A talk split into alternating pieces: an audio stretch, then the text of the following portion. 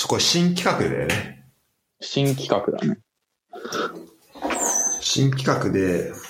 あの LINE、上昇と俺と近藤の LINE でこうギャンブラーの語尾っていう、まあ、ノートをシェアしたんだけど、うん、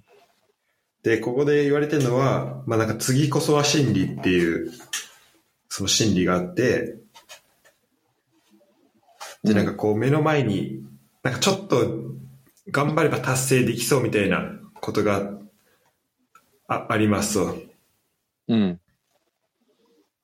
であまり根拠はないけどなんか頑張ったらできそうな気がするみたいなのがあって、で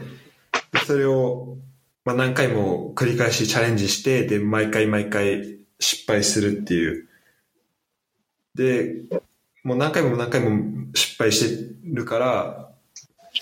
あもうこれ結構、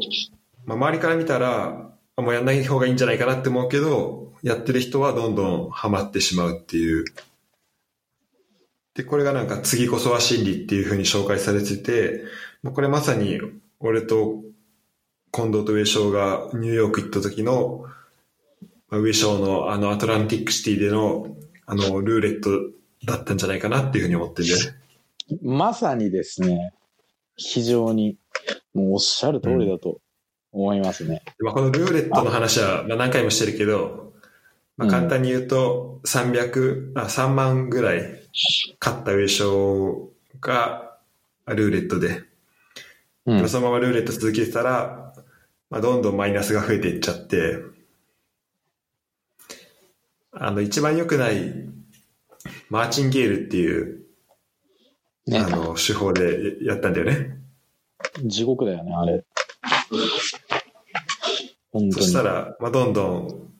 まあ、負けが倍々となっちゃって、次こそは勝てる、次こそは勝てる、これの積み重ねで、まあ、最終的にいくら、最終的に100万いきましたね。100万っていうふうにまだ仕事を始める前で、ね、地獄よねってのがあったんだけど、これが面白いなと思って、うん、こう、まあ、シェアしたんだよね。俺が上昇と近藤に。そうね。そうね。そしたら上昇がこの行動経済学みたいなのにすごいまあ興味あるっていう話になって、うん、じゃあちょっとこういうのの、なんか一回ちゃんと話すポッドキャストを作ろうっていうことになりまして、でなんかテーマごとに、例えば今回だったら、次こそは真理っていうのに対する、まあ、理論を用意して、で自分の経験だったりっていうところから、うんうん、なんかまあちょっと話してみようっていうふうにっていうね、というコーナーです。勉強会をしたら楽しそうっていう話をしたんだよね。そうそうそう。でそしたら近藤がすぐやりたいって食いついたんだけど。その近藤はまだ来ない、まだ来ないね、来ないね、何ねあいつ、普通に仕事やばいんだって、時間変えろやマジで今見返したら結構近藤が一番食いついてか最初に食いついたから、いやそうよ、近藤が食いついてね、うん、多分こんなポッドキャストを撮りたかっただけだと思うんだけど、うん、その節はねある、うん、じゃあなんか上昇がさ、これ考えてこいよみたいに言ってんじゃん、うん、多分なんかめんどくさくて考えてきてないんじゃないかなって思うんだけど、近藤がうんその可能性がね、俺は 99% くらいだと思ってるよ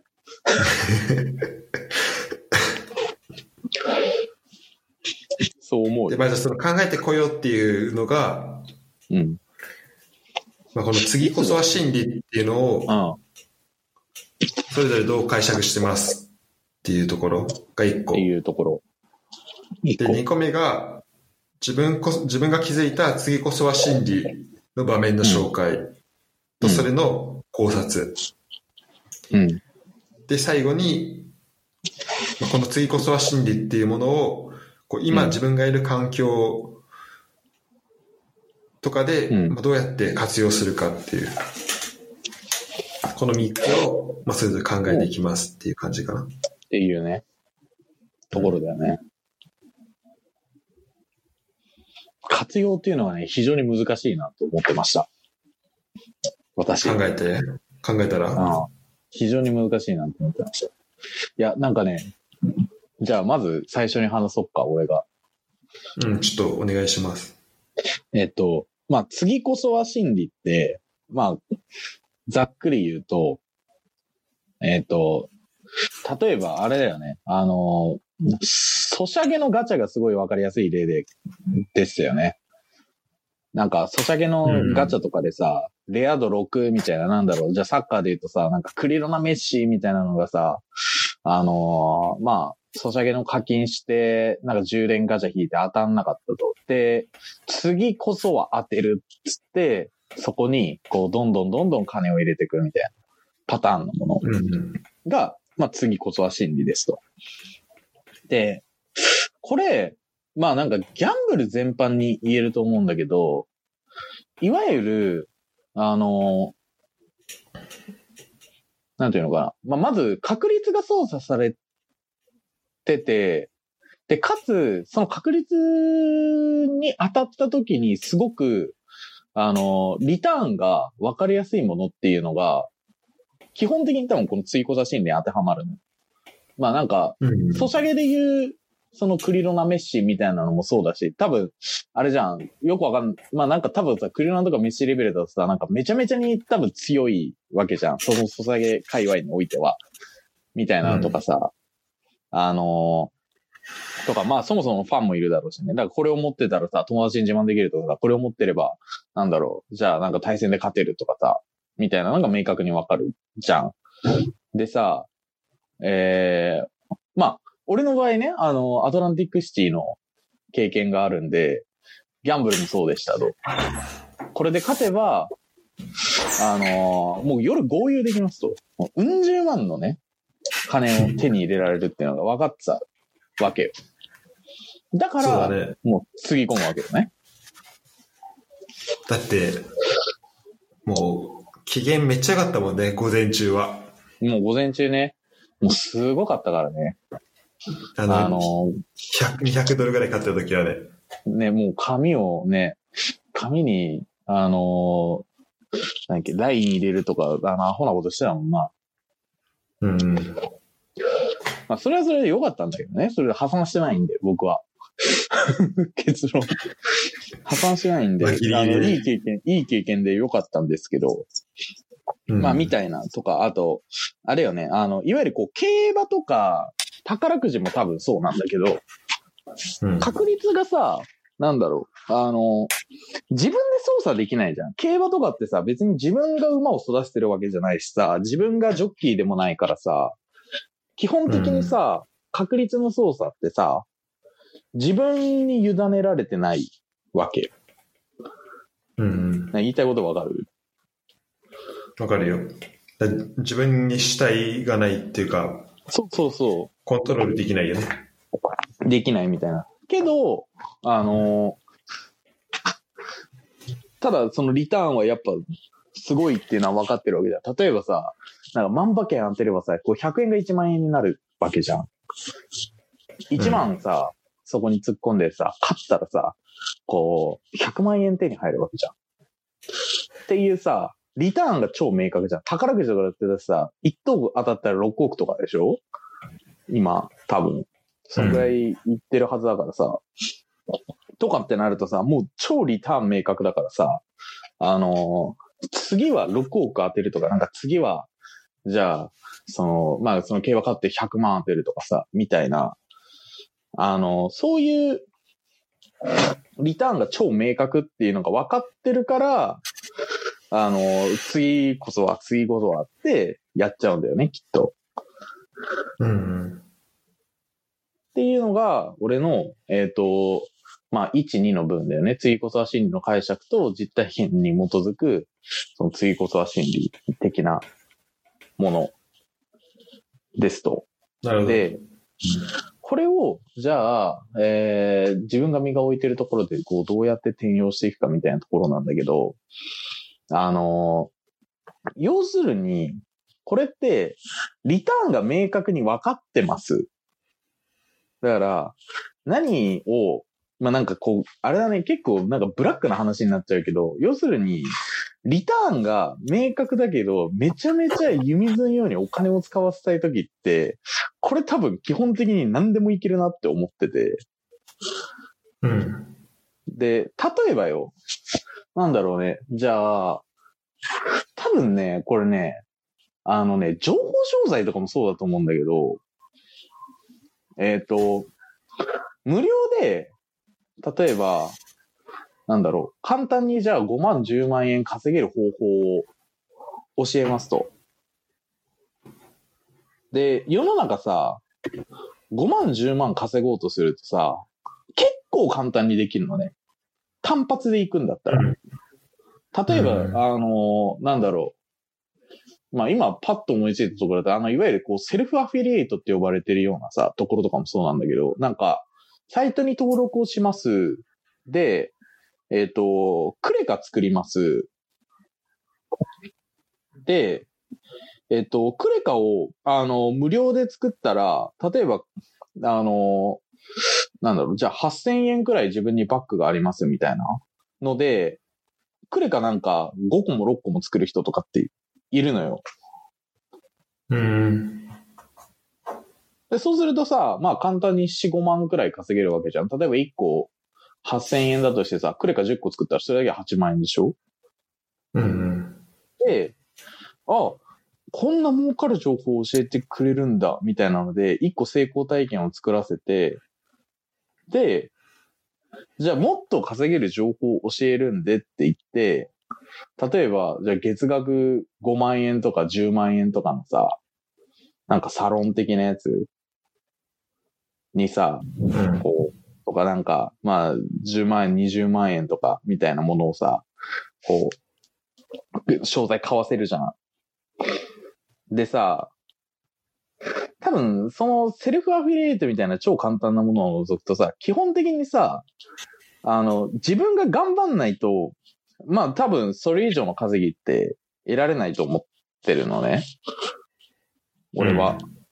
わかんない。世の中もうちょっと、もしかしたらなんかそういうの全然なくて稼げる方法があるのかもしれないけど。だけど、そうなってくると。まあ、自分がやったことで稼ぐって感じだね。そうそうそう。だけど、一回、こんな簡単に稼げる方法あるんだったら、この人の言うこと聞けば10万、20万払ってもペイできるって思って、買ってって、で、結果、例えば、じゃあその方法を使って自分1万2万とかしか稼げませんでしたって言われて、マジかって思うんだけど、例えばその後に、いや、でもこの商材を買ったらそこに対する答えが載ってますとか言って、また10万20万のものを買わせたりする。でもこの人は1回無料で5、6万、なんかまあ10万とか稼ぐ方法を教えてくれてるから、これを買って自分が稼げるようになったら多分一気に50万、100万とか稼げるようになるんじゃねえか、みたいな感じで思って、また買わせる。っていうのを続けさせるみたいな。だからいわゆるこう成功体験を一回作って沼にはめるみたいなやり方をしようとすると、これめちゃくちゃ効くなっていうのがすごい思った。だあれじゃん、お酒のガチャなんてもう典型じゃん。最初にさ、無料でさ、10連のガチャがなんかさ、無料で引けるようにしといてさ、で、大体さ、多分、知らんよ？当選確率いじってんのかどうか知らんけどさ、まあ多分当選確率それなりにいいじゃん。知らないけど。でさ、難しいけど、そう。まあなのか、まあ別に、操作いじってなかったとしてもさ、多分一回10連ガチャやるとさ、まあ多分、ハズレでもさ、無料でもらえるものに比べるとさ、まあまあまあいいやつが多分当たるようにはなってるじゃん。少なくとも。あとなんか、多分最初の人は絶対これ当たりますみたいなのもあるしね。あ、そうそうそうそう、とかとかとか。で、成功体験作っておいて、沼にはめてくっていう。まあ悪い搾取の考え方だけど。一時期問題になってたのは、コンプガチャが、まあ違法という風になったよね。あったあった。あれもギャンブルの一環だっていう。そうそうそう。だから、なんかこの、この心理って、悪用しようとするとすごい悪いことできちゃうなって思ってる。めちゃめちゃ。だから、なんかあれだよね。多分詐欺師とかが好きな手法なんだろうなっていう。だから、とは思ってるし、なんか、逆にそういう詐欺師ではなかったとしてもね、詐欺師ではなかったとしても、いわゆる、多分ビジネス的に言っても、本当に多分いいものを、作ってる人たちね、とかでも、売ろうとするときに多分この方法ってめちゃめちゃ使えるはずなのよ。うん。だ初月無料とかって結構多分その典型じゃない？初月1ヶ月間で、そう、すごいいいものを体験させて、そこで成功体験を作ったら、あ、これをお金払っても、やっぱ、使い続けた方がいいよね、みたいな、多分思うじゃん。俺、エヴァノートとか完全にそうなんだけど。まあ、それはそもそもいいプロダクトを用意できてるってもあると思うけど。うん。あと、まあ、その、一回いい環境につけさせちゃったら、そこから抜け出すのはすごい難しくなるっていうのはあるよね。あ、そう、まさにそれ。まあ、エヴァノートとかは、とりあえず、まあ、このさ、フルの機能をさ、もう持たせてあげて、で、例えば次の月にさ、その機能が、なんかランダムで新しい機能追加されるとかさ、めちゃめちゃ体験が変わるっていうのはまあないわけじゃん。うん。まあそうね。だからまあそこまでその悪意のあるものだとは思わないけど、例えば、なんかもっとゲームとかでさ、なんか毎月ランダムで商品入りますとか、うん。なんかこのレアカードがもしかしたら何パーセントの確率で入りますみたいな。ああ、うん、なんかそういうの見ると結構悪質だなって思うよね。うん、そうね。だから。悪質っていうか、なんか昔のなんかネットとかでよく見た。やつだよね。結構よく見たのが、今そこ、まだやってるとこあるのかって結構思っちゃうかな。あるよね。わかる。だから、いわゆる、なんか、ね、こういうのも多分突き詰めていくと、なんかまあ、いいようにも使えるし、いいように使ってるのが多分エヴァノートとか。で、ある意味、こう自分たちが作った本当にいいものをこう広めるためにっていう手段で使ってるわけじゃん。まあ、これ、まあ、丸々なんかその、次こそは心理に引っかかるかどうかっていうのは、まあちょっと一旦置いといてね。だけど、悪用しようとすればいくらでもできるっていう、表裏一体の怖さはあるよね。そうだね、人間心理ってそう、使い方が難しいなってすごい思ったっていうのが、俺の次こそは心理の今回の解釈かな。なるほど。まだ結構悪用がメインで、うん。結構その危険性というところ、その次こそは心理を悪用すると危ないよっていうところだね。まあそうだね。良きようにも使えるけど危ないのも使えるっていう。だからまあなんか逆にこういうの知ってるとさ、多分わかるんだろうね。なんか、ああ、こいつはこうやって俺からお金を取ろうとしてるんだな。へえ、みたいな。そうだね。まあでも難しいのはさ、うん、そう思っててもさ、まあアトランティックシティの無償みたいにさ、うん、無謀な勝負を挑んでしまうっていうのがあるよね。っていう。そう。だから、それをしないためにも、やっぱ、自己防衛的な意味で、やっぱ、こう、客観的に分析をちゃんとしましょうっていうのは大事なのかもしれないね。もしかしたら。うん。だからね、難しいよね。うん。自助努力で確実に操作できるものなのか、それともそうじゃないのかっていうのはちゃんと考えた方がいいのかもしれないね。いや、ルーレットとか、まあのタイミングでさ、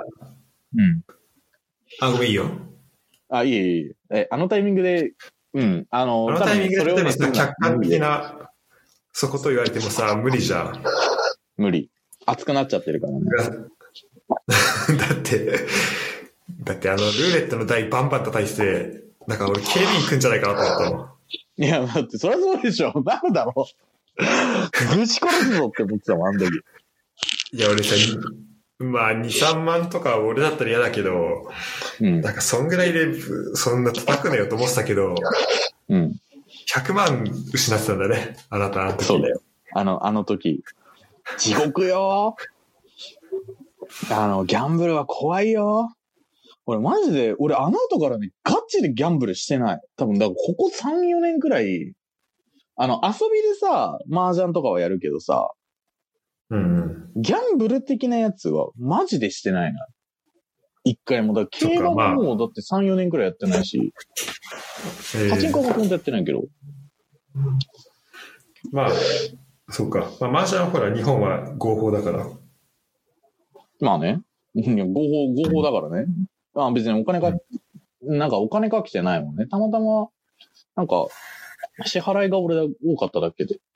別にね。いやでもほら、黒川さんだっけほら。出た。ヤンピンくらいまでは、合法じゃないっていうのを教えてくれたんですけど。確かに。てかさ、俺さ、めっちゃ思うんだけどさ、さ、麻雀の席にさ、行くさ、日経だっけかなんかのさ、新聞記者さ、超凄腕だと思うんだけど、うん、すごくない？めっちゃすごい人で、うん。だってさ、その黒川さんってさ、だってまあまあ政府の中でさ、多分キーマンの一人くらいのレベルのさ、人じゃん。うん。うん、その人とさ、麻雀できるんだぜ。記者で。そうだね。うん、俺天才だと思うんだけど、俺なんかあの人がクビになってる理由がマジで理解できないんだよね。まあ、てかそこはすごい歪みを感じるよね。クビになったってとこで、まあね、クビになったっていうと、まあまあまあ世間体見たらクビにするんだろうけどねえ、うん、っていう感じだよね。まあそれは置いといて、じゃあしらすの解釈いく？そうだね。まあ、まず解釈、次こそは心理の解釈で、うん、一番端的に言うと、まあ、無限に頑張り続けちゃう、うん、続けてしまう、うん、はいはいはい、があると思うんだよね。で、まあそれが、まあ、実際こう起きてる現象でもあるし、うん、まあ、お金がある限り無限にかけてしまうとか。なるほどね。あと頑張れるうちに無限に頑張ってしまう。例えば仕事でなんか報われない立場ですごい頑張ってて、でも報われないみたいなことがあっても、次なんか報われることが来るんじゃないか、多分本当はそこの環境を変えた方がいいんだけど、そこを環境を変えずに同じ場所でずっと頑張ってしまうとかね、なんか多分そういうので、まあ無限に頑張り続けちゃうっていうのがあるのかなと思ってて、はいはいはい。じゃあなんでそうなるかっていうと、まあ、さっき優勝が言ったのに近いんだけど、まず参入コストと、あと継続コストっていうのがあると思ってて、ほうほうほう。だから参入コストっていうのは、こう始めるときに、いかに始めやすくするかっていうところで、なるほどね。なるほどね。だからさっき優勝の話だと、例えばまあ、ソシャゲ始めたときに、最初のガチャは、なんか10連ガチャ無料でできます。はいはいはい。10連ガチャすると、必ず、なんかスーパーレア当たりますみたいな。うん。まあ、それで、参入コストはすごい下がるじゃん。下がるし、それが人気なゲームであればあるほど、まあ、やりたいなってなったりとか、まあ、したりとかして、こうすぐ始められるっていう風になるよね。確かにね。ああ、確かにな。だからギャンブルとかもそうだもんね。別に、なんか、まあ、1000円が高い低いっていうの議論は置いといて、やろうと思えば別に1000円でできるし、宝くじだってね、300円ちょいで買えちゃうし、とかね。そうそう。確かに。で、継続コストは、まあ、このなんかノートでもちょっと説明されてたことなんだけど、うん。まあ、いかんせんさ、てか、まあ、継続コストっていうのは、まあ、ちょっと頑張れば、はいはいはい、うん、継続できちゃうっていう。あー、なるほどね。だから継続コストが低いっていう状態。はいはいはい、うん。で、例えば、ガチャとかもさ、まあ、ガチャとかは、まあ、実際に、まあ、扱う額、まあ、1回のその課金額が、まあ、そんな高くなくても、例えば積み重なるとどんどん増えちゃうとか、ああ、なるほどね。はいはいはい。仕事で言うと、多分それはなんか継続するコストと、あとその例えば環境を変えた方がいいんだったら環境を変えるコストの比較になってて、うん、環境を変えるよりもなんか今の環境に今の場所に残って同じ仕事を続ける方がまあ多分楽だから、そのまあそれはね全く否定しない、短期的には、うん、だからそれで、まあ、続けやすいから続けてしまうっていうのはあると思うんで、はいはいはい、で例えば上昇のそのなんだっけアトランティックシティの話もそうだけど、うんうん、あれとか、まあ、さ実際さ自分のさ現金をこうディーラーに渡してお金かけているわけじゃないじゃん。あれなんかだね。なんか紙みたいなのでさ、なんかレシートみたいなのをさ使ってさ、お金扱ってたよね。あ、そうだったね。そうだったね。うん。で、まあカードでもいいんだけど、それが。うん。で、まあソシャゲだとそれが、なんかまあもう電子的な通貨になるわけじゃん。本当そのソシャゲ以外では全く意味のない。確かに確かに。で、それよく言われることだけど、なんかカジノとかでさ、チップを使うと、うん、チップ使ってる時の方がなんかお金をそんな使ってる感じがしないから、高い額でもバンバン使っちゃうっていうのがあって、はいはいはいはい、はい。多分それもなんか継続コストを下げる、まあ要因になってると思うんだけど。はいはいはいはいはいはい、はい。それは確かにそうだ。で、一番この次こそは心理のなんか原因になっている考え方だと俺が思ってるのは、うん、こうなんか、まあ、ゲームとか、あとまあじゃあギャンブルで得られる利益とかっていうのを、うん、なんかもうすでに自分のものになっているかのようになんか勘違いしちゃうっていうのが、まあ、結構原因であるんじゃないかなっていうふうに思ってて。あー、なるほどね。もうなんか、この、賭けをすることによって得られる利益は、はいはいはい、もう自分はなんか得られる、もうほぼ 100% 得られる、お金をかければ得られると、うんうん、もうなんかそういうふうに、まあ、ほぼ 100% 確信しちゃったりとか、はいはいはい、まあ、そういうメンタルに入ると、うん、ああそうそうそうそう、なんか夢をさ見てるさ、その夢が現実と錯覚しちゃうみたいな感じのことだよね。そうそうそう。だからこんだけお金をさ積み重ねてきたから、もう自分が利益を得るのは当然だっていうふうに思ったりとか。はいはいはいはいはい。確かに。なんかそういう特別感をそう得たりとかして、でそこで、まあいかんせんさ継続コストが低いから。まあ、バンバン続けられちゃってみたいなことはあると思うんだよね。確かにな。アトランティックシティでも同じような感覚だった。これ勝ったら、ね、もう俺はね、まあ、夜、多分、ア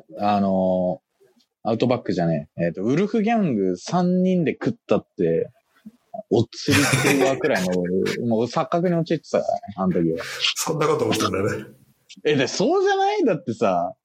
一発食ったらさ、十数万でさ、一応さ、まあ、よくよく振り返ったらさ、欠陥だらけの理論武装だったけどさ、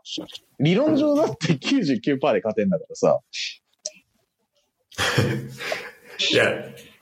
うん、まあ、それは理論上とは呼ばないんだけど。うん、理論上とは呼ばない。そうそうそうそう。でもね、その通りだと思う。確かにそれはね、合ってるかもしれない。そうだからその時はまあそういうふうに思っちゃうし、うん、でもあの晩何食ったか覚えてるでしょ。俺あの晩何食ったんだっけ、全然記憶にないわ。てかあの晩何が起きたか覚えてる？いや警官がグ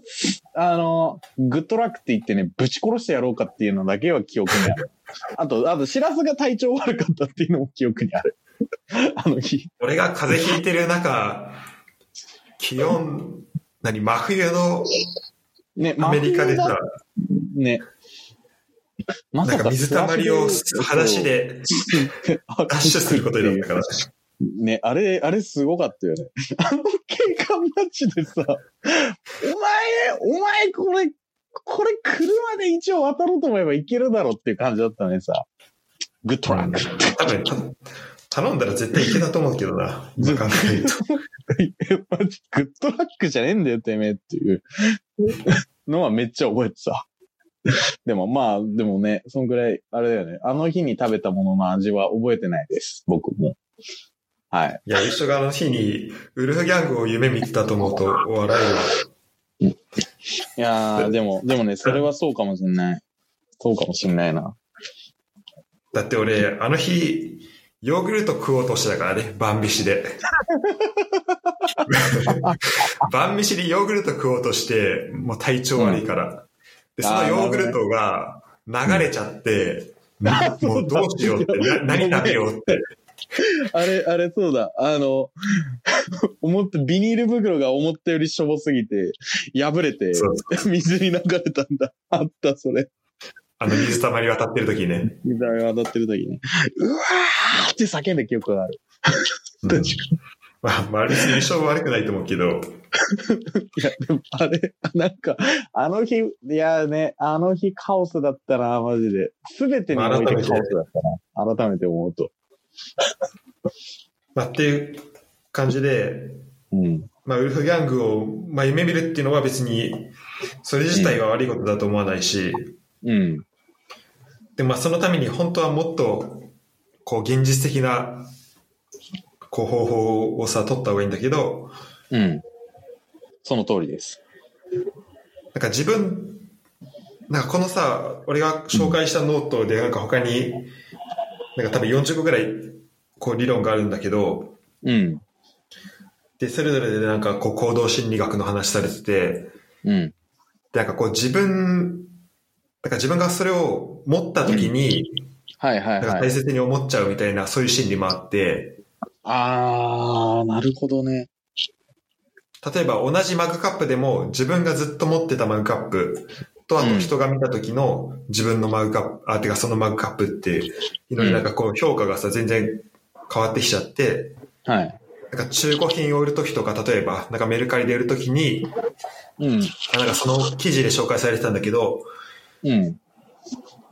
結構その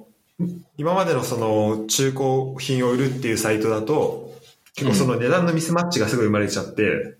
ん、あーなるほど。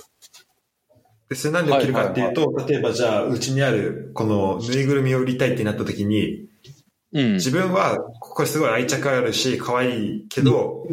うん、手放さなきゃいけなくてすごい思い入れがあるからこの価格で売りたい、うん、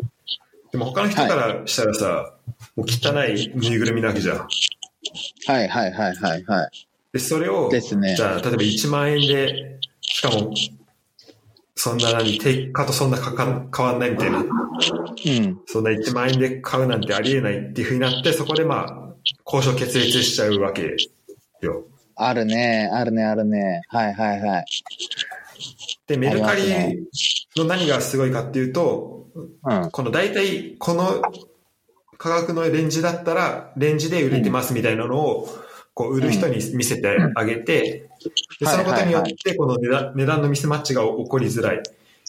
だから出品したらすぐ売れるみたいなことが起きて、まあ、出品する側もあとまあ買う側もまあ両方その体験が良くなってるみたいなのがまああると思うんだけど。なるほどね。確かにな、メルカリで出すとき大体こんくらいの値段ですみたいな出てくるもんな。出るよね。なんで俺今メルカリの話しない、ね、だからそう自分が持ってると、うん、こう愛着が湧きやすいとかあとなんか、はいはいはい、自分が見出した理論とか自分が見つけた理論とか自分が見つけたものとかだとそのなんかさ努力して見つけたっていう分なんか周りから見たら、うん、いやその理論ボロボロだよとか、うん例えば上下の何回も持ち出して悪いけど上下のそのマーチンゲールとか、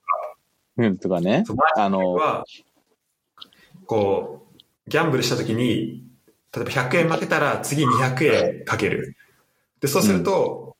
200円かけて勝った時にさっきの100円の負けの分も取り返せる、で今度200円負けたら400円かける、どんどん倍々にしていくっていうのがあるんだけど、まあ、これ欠点としては、まあ、1回勝ったら戻るんだけど、もう連続して負けちゃうともうお金が一瞬でなくなっちゃうっていう、そうっていう理論なんですよ。でまあそう、まあ、周りが見たらこの理論ボロボロだよとかさ、あとここはいいとこだけどここは悪いとこだよとか、うん、あとっていうのがこう、まあ、俺じゃなくてもなんかもうネット見ればたくさんあるわけじゃん。マーチンゲールで調べればさ、うん、あるね。だけど多分こう自分で見つけたとか、あとそこにちょっと自分で改良してみて、自分なりにしてみたっていうところで、こうなんかプラスの愛着が湧いちゃって、でそこで自分のもの、その理論が自分のものっていうなんか感情がさらに生まれちゃうんじゃないかなと思って、うん、そこで特別感が生まれて、なかなかそこから離れづらくなっちゃうっていう。それはある。だからあれだよね、多分。世の中でいうそれの典型って老害って言われてる人たちだよね、きっと。ああ、そうかもね。こう自分の考えを、自分の持ってた考えとかに、まあ、それが正しかった時も、まあ、いかんせんあるから、うん、それにしがみついてしまうっていうのはあるのかもね。あるかもしれないとか。確かにな、うん、それはなんかすげえハッとしたわ。そうかもしれない。その通りだ、ね。でも俺一般になんか老害って言われてる人が結構好きで、なんか時代にさそぐわないことを言う人ってさ、まあ、その人たちが多いと結構困るんだけど、うん、なんか今さなかなか老害を見ることって少ないじゃん。まあ、いわゆる老害っていう人、うん、そう少なくなってきてるじゃん。でなんかその中で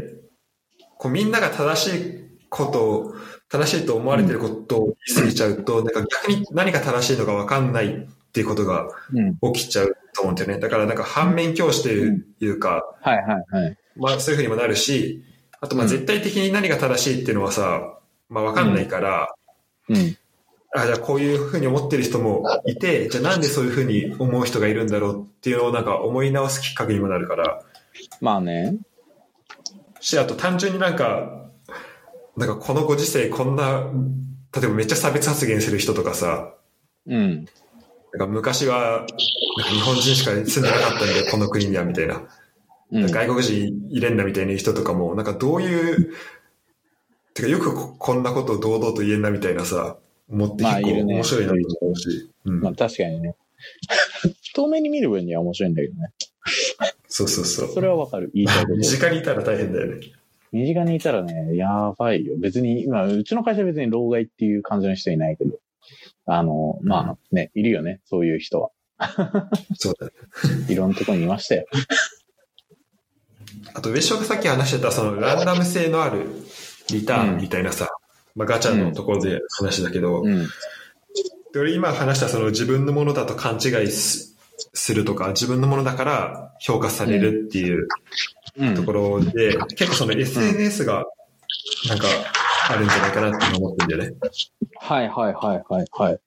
で SNS ってまあ例えばツイートしたりとかさ、インスタでじゃあストーリー上げたりとか、ストーリーはあれだけど、例えばニュースフィード、普通のポストあんじゃん。はい。ストーリーじゃない方の。あれとかすると、まあじゃあツイッターだといいね、リツイートがついて、でインスタだと、まあ、いいねがつくと。はい。もうちょっとトイレ行くわ。OK。いやでもそうだよね。そうなんですよ。じゃあしらすがトイレにいる間に話していくと、だつまり難しいね。だからこう行動の心理っていうのはやっぱり勉強するべきだなと思ってるんだね。例えば、今日は、次こそは理論っていう話をしたけど、さっきのしらすのそのメルカリの自分のものだと愛着湧いて市場価値わからないとか、経験でとかっていうところとかもそうなんだけど、やっぱりね、人と人だから、これに対して対価を払うっていうのは、残念ながらまだ今、AI がやる時代じゃなくて、人がね、最終的にまだ判断する時代だから、人について知るって多分とても大事なことなんですよ。で、だから、行動経済学っていうのを、今とか行動心理学ってすげえ勉強したいなと思ってて、やろうよっていう話をしたんですけど、まあ、こんな感じでね、人の考えとか、そういうのって、客観的に見ると法則性があるので、残念ながら人はね、完璧ではないので、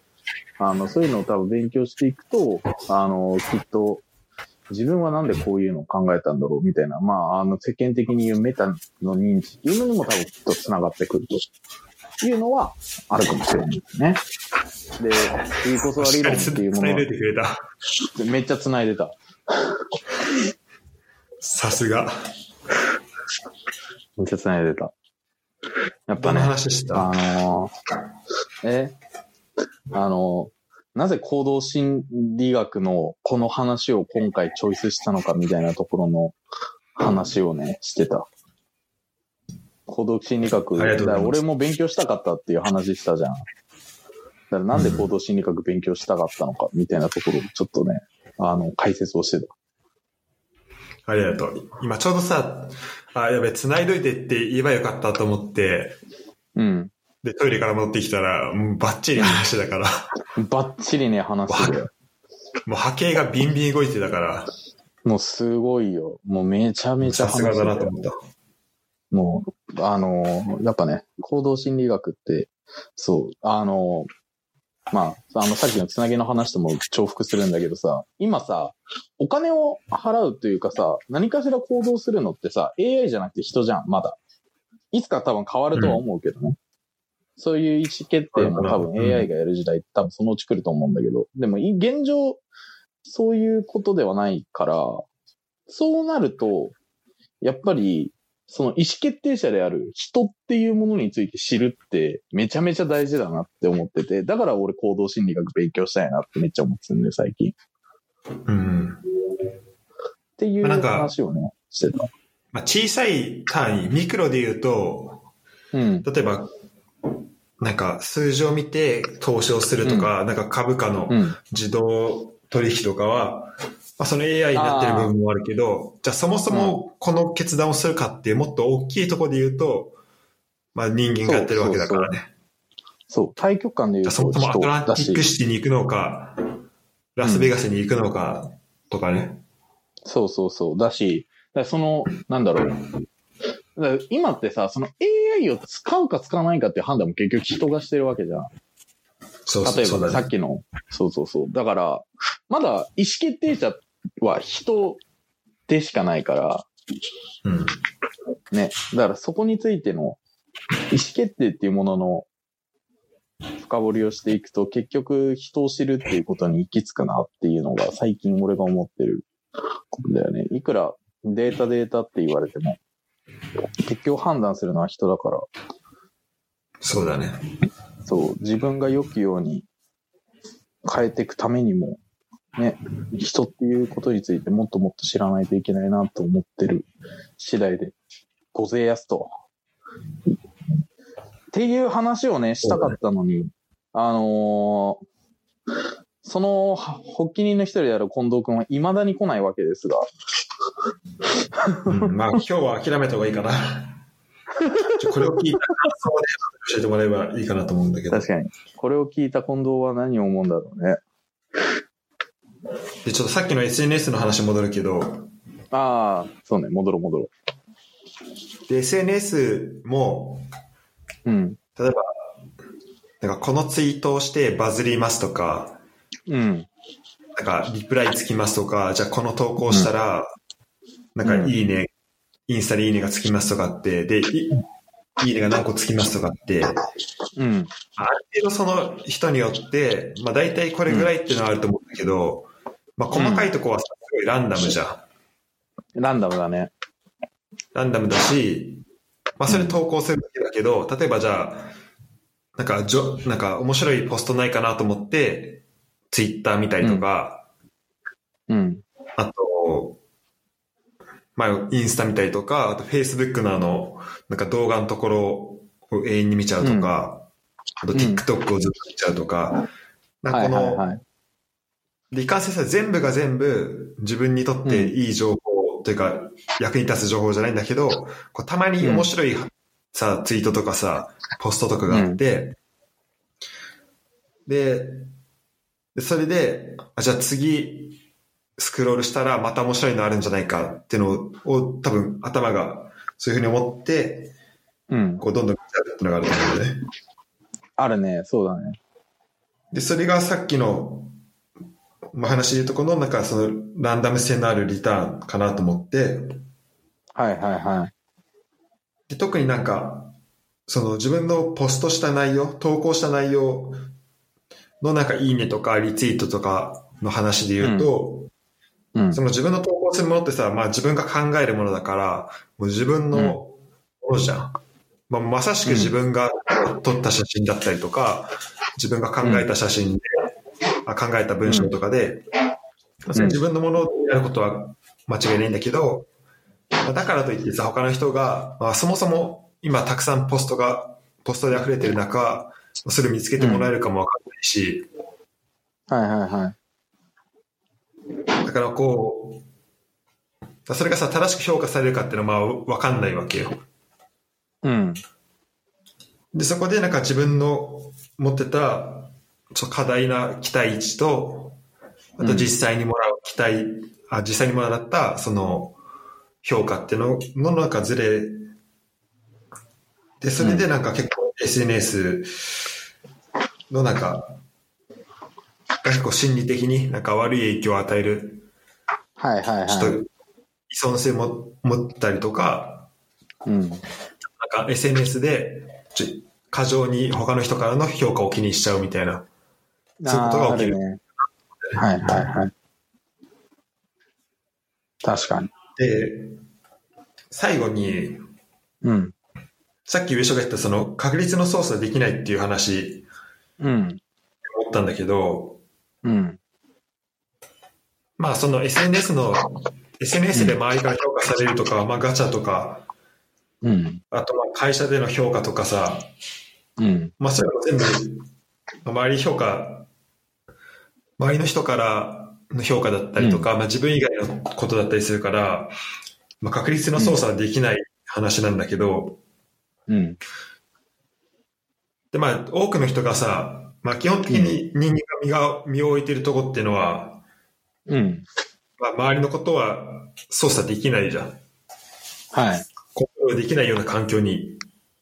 基本的にはいて、っていう中にはいるんだけど、でもじゃあその中で自分がじゃあコントロールできるものは何っていうと、まあ自分になるわけじゃん。でなんかこの次こそは真理になっちゃう時っていうのは、このなんか主体が自分にない、なんか自分じゃなくて、なるほどね。なんか誰かが作ったこの理論とか、あとまあ例えばじゃあ1年前に自分が考えた理論とか、そういうのにしがみついちゃったりとかして、こうなんか今自分の目の前に来てることとかを、こうなんか。まあ、無視してしまうというか、何か依存してる状況なんじゃないかなっていうふうに。それはね、いや、確かに。そんな気がする。で、なんかそこから導いた結論が、なんかメンヘラの彼女って俺さっきメモ取ったんだけど、これはどういうことかっていうと、ちょっと説明してよ。メンヘラの彼女？例えば、メンヘラ、皆さん知ってる方か知らない方かわかんないですけど、メンヘラっていう種族がね、世の中にはいますと。まあ、彼女じゃなくても彼氏でもいいけど。非常にね、恋人に依存するのよ。メンヘラっていう方は、という種族の方。なので、例えば、付き合う付き合わないっていうのはまあ一旦置いといて、一旦じゃあそのメンヘラのターゲットになった、もうこの人なしだと生きていけないくらいの感覚になった人がいますと。で、そうすると何が起こるかっていうと、例えばその人から、その人が自分に振り向いてくれない期間とか、自分のことを見てくれてないなって感じた瞬間に、めちゃめちゃ、なんで見てくれないのって不安になっちゃうのね。例えば、LINE の返信を、じゃあ1時間くらいしなかっただけで、無視すんのみたいなのが来たりとかね、するんですよ。そういうメンヘラっていう種族の方みたいな、要するに、こう、その人って主体がその時点で自分にないじゃん。他人が自分を見てくれるか、見てくれないかにすごく依存しちゃってて、で、それがこう増幅していくと、最終的に、なんかうちのマンションとかで起きた殺人、バラバラ殺人とかになってくるんですけど、まあそんな感じで、まああれだよね。結構その他人、だから他者っていうコントロールできない存在に対して依存してしまうとか、ガチャもそうだけどさ、そういう確率とかみたいにさ、自分の本位でさ、操作できないものに対して依存しちゃうとかさ、そういう話をしたいんだよね、きっと。あ、もう素晴らしいね。そういうことだよね、きっと。うん、よく今の無茶ぶりで、今話聞いてて思い出したんだけど、うん。今結構言ったことを、なんか網羅してるかなと思ってて、サンディエゴスターちょっとわかんないけど、継続性っていうところで言うと、うん、もうさ、一応、例えばじゃあ付き合ってるパートナー同士っていう関係だとすると、うんうん、例えばじゃあ、この人めっちゃ好き、憧れの人だけど、うん、じゃあテレビの中の存在だとしたら、さ、距離が遠いわけだからさ、はい。じゃあ好きになったとしても、その関係をまず始められないし、うん、たまたま連絡先得たとしても、ここ距離が遠すぎてさ、うん、メンヘラにも多分なれないと思うんだよね。まあそうだね。まあ世の中例外アイドルの追っかけみたいなやつおるけど、まあそれは一旦置いといてから、うん、まあそうだね。まああれはまああれも確かに、うん、うん、どうなんだろう。まあでも一旦身近な例でおこうか。それは一旦置いといて、うん、まあそうだね、うん、でまああれはまたなんかさ、こう自分でこうサポートしようと決めてさ、うん、やってるから、ある意味でこう、うん、そこから得られるリターンっていうのをさ、ちゃんと理解していれば、うん、いいんじゃないかなと思うんだよね。例えば俺らがさ、こうサッカーチームを応援するとかっていうのもさ、うん、じゃあ例えばこの選手を応援してるからといって別にこの選手と飲みに行けると思って応援してるわけじゃないじゃん。うん。そうだね。だからこの選手と付き合えると思って応援してるわけじゃないじゃん。うん。例えば。そうだね。なんかそういうこの距離感というところで結構近いからさ、こう付き合ってる状態だと。うん。なんかこう距離感がすごい、近いからこそ、こう継続性が、多分このアイドルのおかげとかスポーツファンとかっていうところとはまた違うところで、継続性はあるんじゃないかなと思うんだけど、うん、はいはいはい。でこのもう一個ランダム性のあるリターンっていうところで、うん、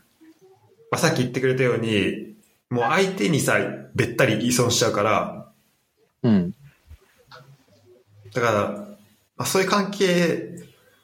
で、例えば相手がそれを 100% 受け止めてくれたらいいけど、そうじゃない時とか、こっちを見てくれない時って、その期間がさ、こう、リターンがない状態、こうマイナスな状態がずっと続くわけじゃん。で、たまになんかすごい優しくしてくれたりとかすると、それで一気にさ、こう、リターンがバッと来て、でもそれが、人間だから、そのリターンがいつ来るかっていうのは、すごいさ、規則性のないものだったりすると思うんだけど、そういうところで、どんどんまた依存しちゃう。はい。で、自分のものだと勘違いするっていうのは、それはもう、言わずもがなで、っていうところだと思うんだけど、そういうところで、俺が思ったのは、この SNS と、メンヘラの彼女とっていうところで、あるんだけど、うん、さっきの上昇の言ってたその情報商材の話とかあったじゃん。うん、で、まあこれ今メンヘラとかの話、メンヘラの人の話にはつながらないかもしれないけど、うん、まあ、解決というかこの次こそは心理をこうどうやって避けたらいいかっていうと、うん、まあ、この継続性、参入コスト、継続コストとか、あと自分のものだと勘違いしがちとか、まあ、さっき言ったいろんな話も含めて、はいはいはい、これなんか、うん、物事のなんか構造をちゃんと見るっていう、うん、見るようにするってのがすごい大事だと思うんだよね。例えばお金稼ぎたいんだとするなら、うん、じゃあどういう構造になってるからお金が入るように なりますとか、それが手数料で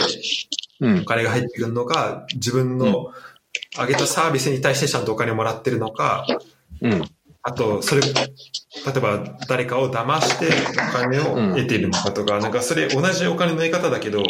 まあ、全然違うものとそれぞれ、うん、そうだね。でその構造をちゃんと見ないと、例えば自分は悪意ないけど悪い人の、うん、たちをに加担することになってるかもしれないしだね。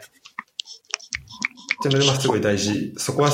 すごい大事かなと思う。その構造を見るっていうのは。確かに。構造をちゃんとね、見る目がないと。いや、間違いない。そうだよ。4年前の俺に伝えたいこと。カジノは確率のゲームです。そういう構造なんです。あなたがいくら3倍マーチンゲール法で、ルーレットで、同じ列のところに、まあ、3回当たったから4回目出る確率は 10% 以下だといったところで、残念ながら、毎回確率はリセットされるので、3分の1は3分の1です。なも引き続けます。っていうね、構造を分かってればね。そう。で、確率とか、そのじゃあ3分の1で当たりますとかっていう話は、うん、長期的に見た時の話で、で長期的にって、まあ、この数学で、まあ、どれぐらいっていうと、まあ、無限回やった時なんだよね。うん、そうだよね。だから、上昇が、あれをやるためには無限回やんなきゃいけなくて、あれで利益をトントンにするには。トントンにする、ね。そう。で、無限回やるために上昇がいくらお金必要かっていうと、うん、無限円必要なんだよね。そうだね。そうだよ。とか、例えば。そうだよ。そうだよ。ベゾス聞いてるか？お前がいくら、1兆円資産持てたって、お前無限円なかったら、お前3分の1も引けねえんだぞ。分かってんのか？ベゾスアトランティックシティのカジノ行かないから大丈夫だと思う。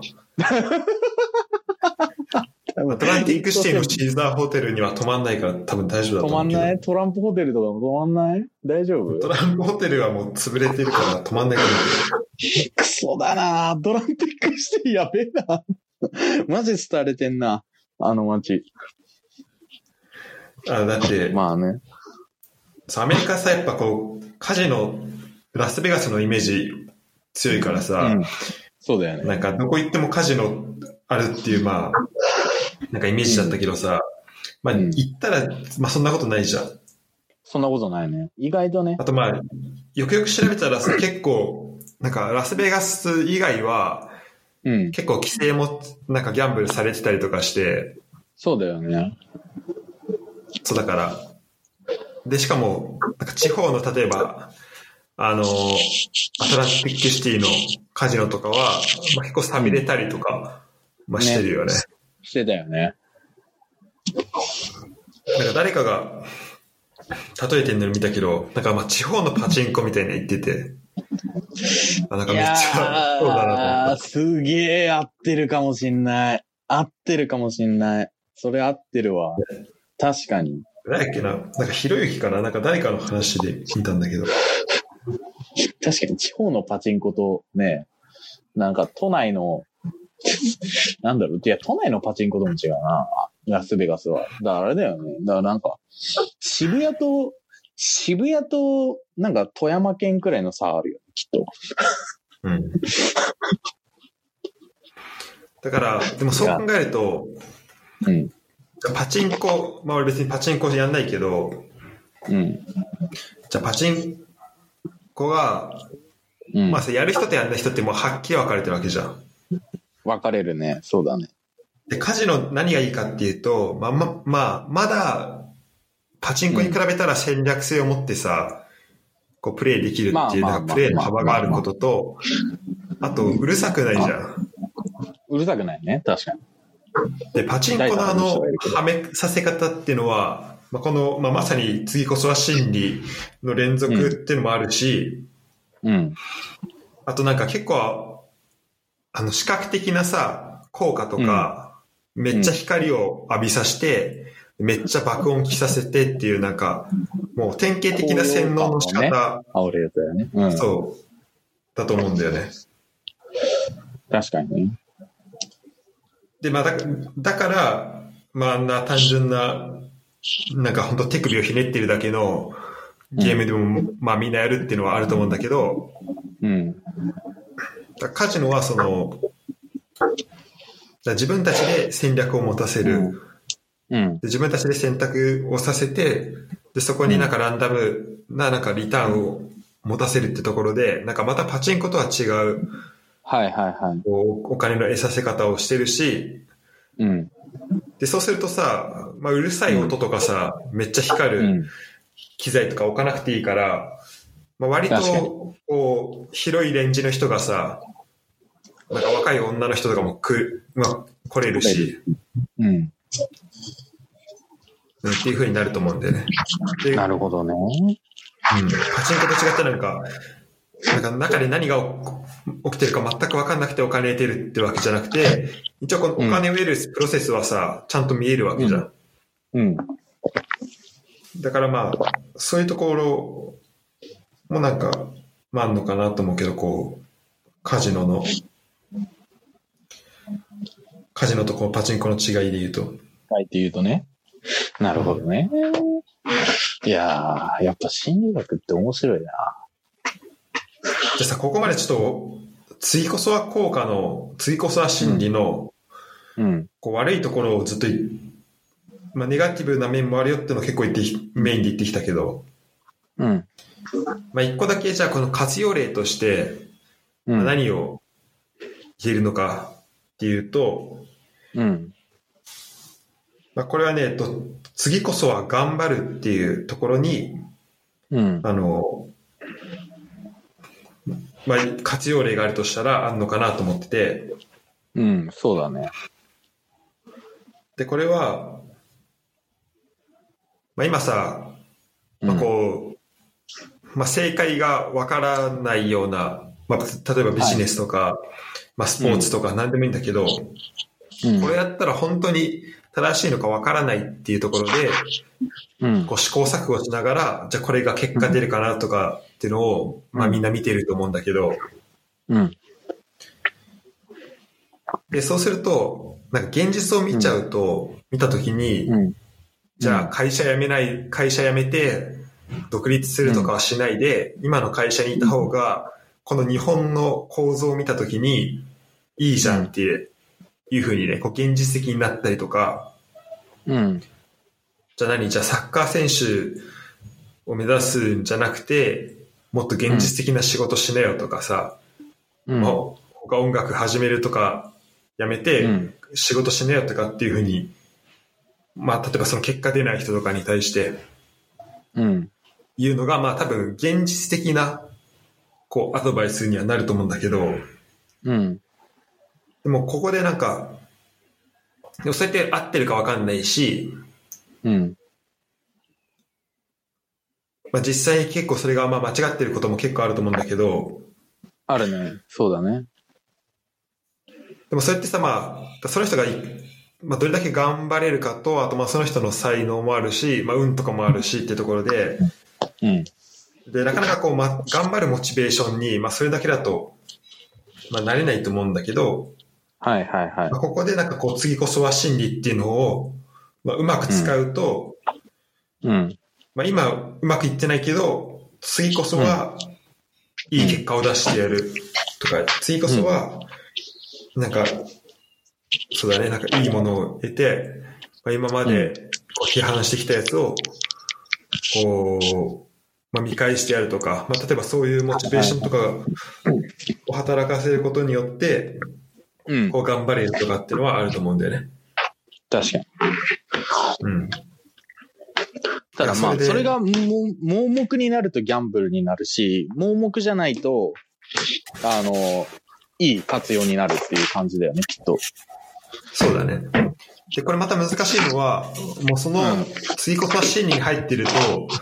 うん、もうある意味それってもう不可逆性のあるもんで、もうそうじゃないところに多分戻るのがなかなか難しいと思うんだよね。はいはいはい、難しいし、はいはいはい、あと自分が今どっちなのか、うん、ギャンブルをしてるのか、それとも挑戦してるかっていうのが、まあ、見えなくなるし、あとそもそもどっちか冷静になったとしても分かりづらいっていうのは結構、まあ、あるのかなと思って、うん、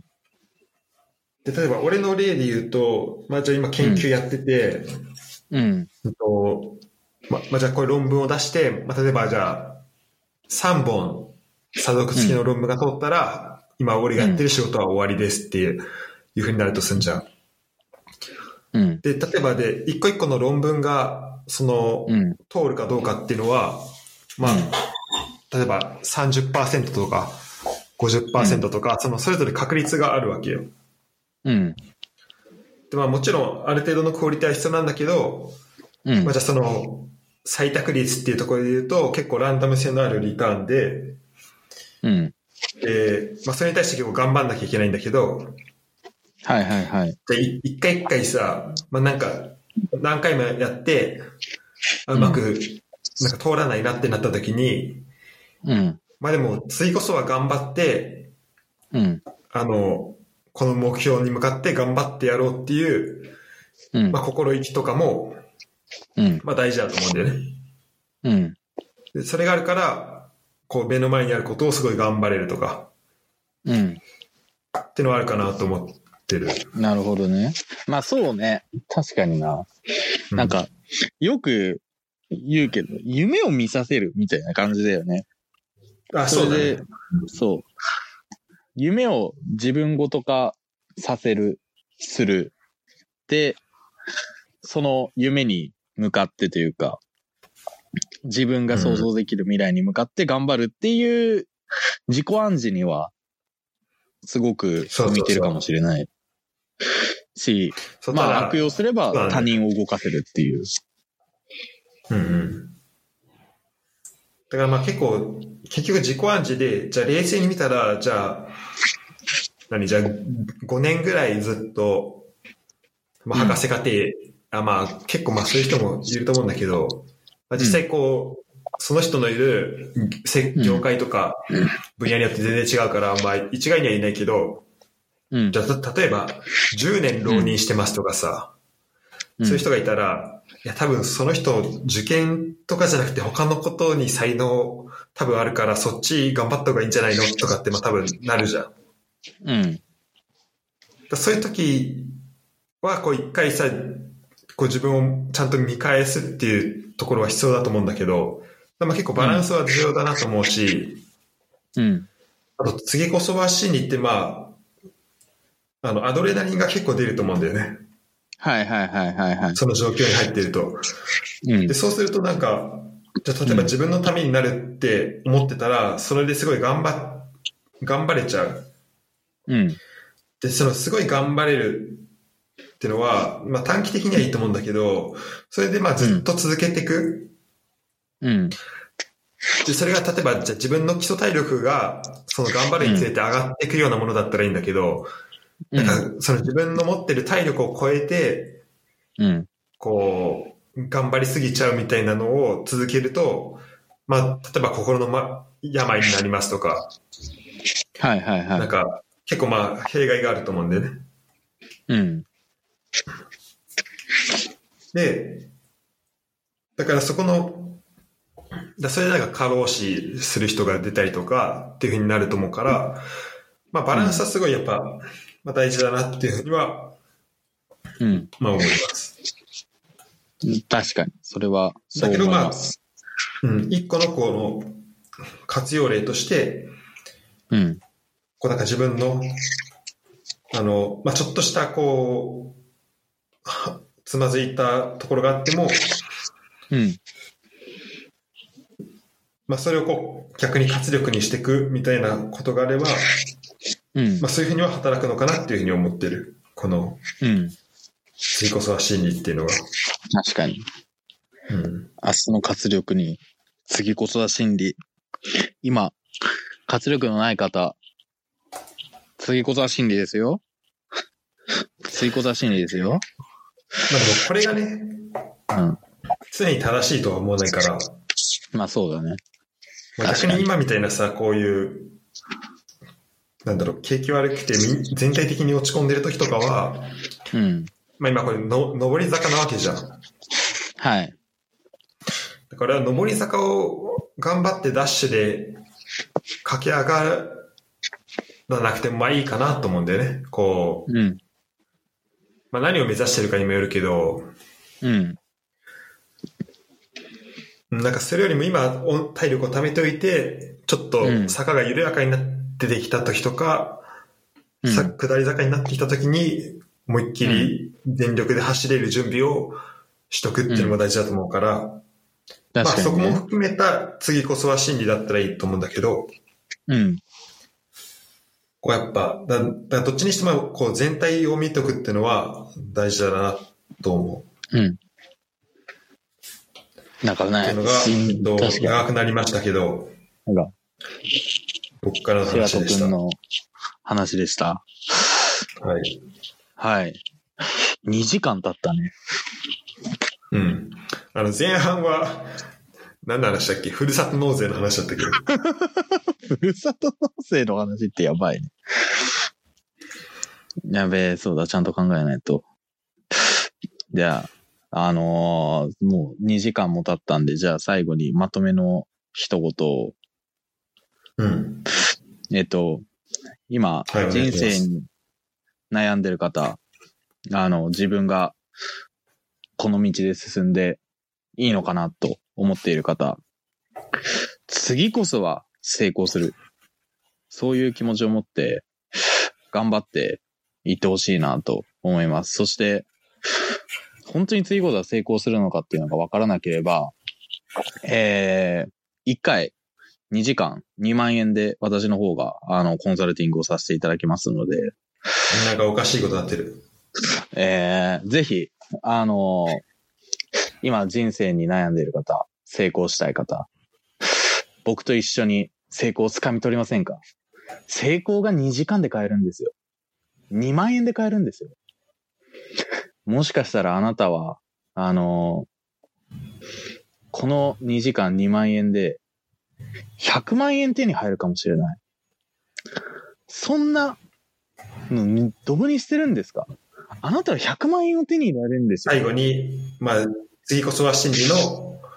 悪いところを紹介して、今日は終わりにします。終わりにします。はい。紹介リンクはありません。ないんかい。LINE で、連絡してくれれば、いつでも、やります。LINE 内では、おい、やめ。な